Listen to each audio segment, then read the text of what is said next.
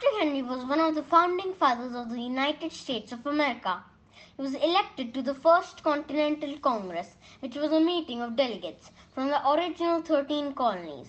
On March 23, 1775, Henry gave a famous speech to the Congress. He urged the Congress to mobilize an army to fight the British. Here's the speech Mr. President, no man thinks more highly than I do of the patriotism as well as abilities of the very worthy gentlemen who have just addressed the House. But different men often see the same subject in different lights, and therefore I hope it will not be thought disrespectful to those gentlemen if entertaining as I do opinions of a character very opposite to theirs. I shall speak forth my sentiments freely and without reserve. This is no time for ceremony. The question before the House is one of awful moment to this country. For my own part, I consider it as nothing less than a question of freedom or slavery, and in proportion to the magnitude of the subject ought to be the freedom of the debate. It is only in this way that we can hope to arrive our at truth and fulfill the great responsibility which we hold to God and our country. Should I keep back my opinions at such a time through fear of giving offense? I should consider myself as guilty of treason towards my country and of an act of disloyalty toward the majesty of heaven which I revere above all earthly things. Mr. President, it is natural to man to indulge in the illusions of hope. We're apt to shut our eyes against a painful truth and listen to the song of that siren till she transforms us into beasts. Is this the part of wise men engaged in a great and arduous struggle for liberty? Are we disposed to be of the number of those who having e- eyes see not and having ears hear not? The things which so nearly concern their temporal salvation. For my part, whatever anguish of spirit it may cost, I am willing to know the whole truth, to know the worst, and to provide for it. I have but one lamp by which my feet are guided, and that is the lamp of experience. I know of no way of judging of the future but by the past and judging by the past, I wish to know what there has been in the conduct of the British ministry for the last ten years, to justify those hopes with which gentlemen have been pleased to solace themselves and the House. Is it that insidious smile with which our petition has been lately received? Trust it not, sir, it will prove a snare to your feet. Suffer not yourselves to be betrayed with a kiss.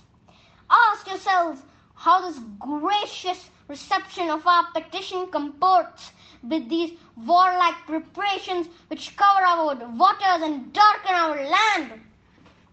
Our fleets and armies necessary to work of love and reconciliation. Have we shown ourselves so unwilling to be reconciled that force must be called in to win back our love? Let us not deceive ourselves, sir. These are the implements of war and subjection, the last arguments to which kings resort. I ask, gentlemen, what means this martial array if its purpose be not to force us to submission? Can gentlemen assign any other possible motive for it? Has Great Britain any enemy in this quarter of the world to call for all this accumulation of navies and armies? No, sir, she has none. They are meant for us. They can be meant for no other. They're sent over to bind and rivet upon us those chains which the British ministry have been so long forging.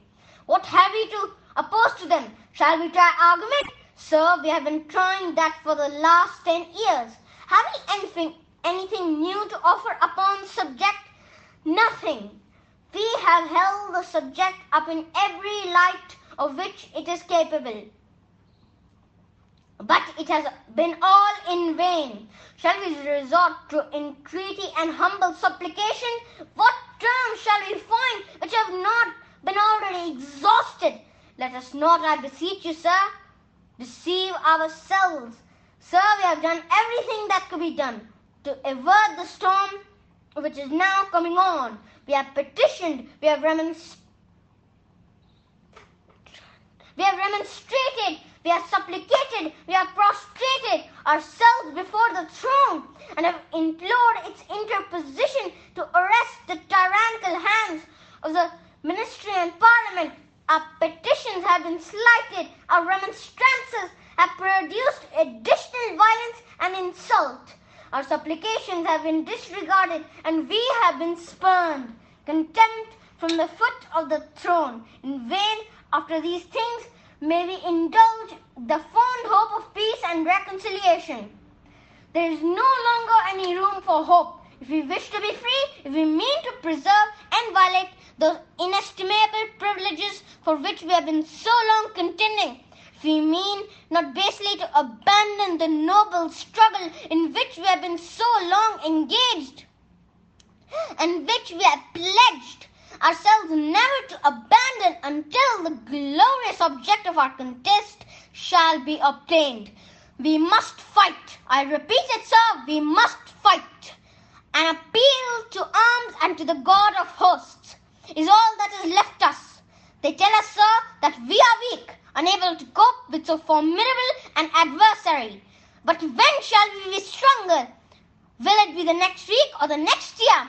Will it be when we are totally disarmed and when a British guard shall be stationed in every house? Shall we gather strength by irresolution and inaction? Shall we acquire the means of effectual resistance by lying supinely on our backs and hogging the delusive phantom of hope? until our enemies shall have bound us hand and foot. Sir, we are not weak if we make a proper use of those means which the God of nature hath placed in our power. Three millions of people armed in the holy cause of liberty.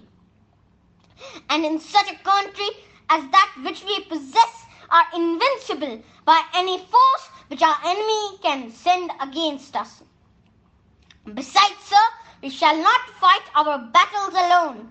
There is a just God who presides over the destinies of nations and who will raise up friends to fight our battles for us. The battle, sir, is not to the strong alone, it is to the vigilant, the active, the brave. Besides, sir, we have no election. If we were base enough to desire it, it is now too late to retire from the contest. There is no retreat but in submission and slavery our chains are forged. Their clanking may be heard on the plains of Boston. The war is inevitable and let it come. I repeat it, sir, let it come. It is in vain, sir, to extenuate the matter. Gentlemen may cry, peace, peace, but there is no peace. The war is actually begun. The next gale that sweeps from the north will bring to our ears the clash of resounding arms. Our brethren are already in the field. Why stand we here idle? What is it that gentlemen wish? What would they have? Is life so dear or peace so sweet as to be purchased at the price of chains of and, and slavery? Forbid it, Almighty God. I know not what course others may take, but as for me, Give me the body of me death.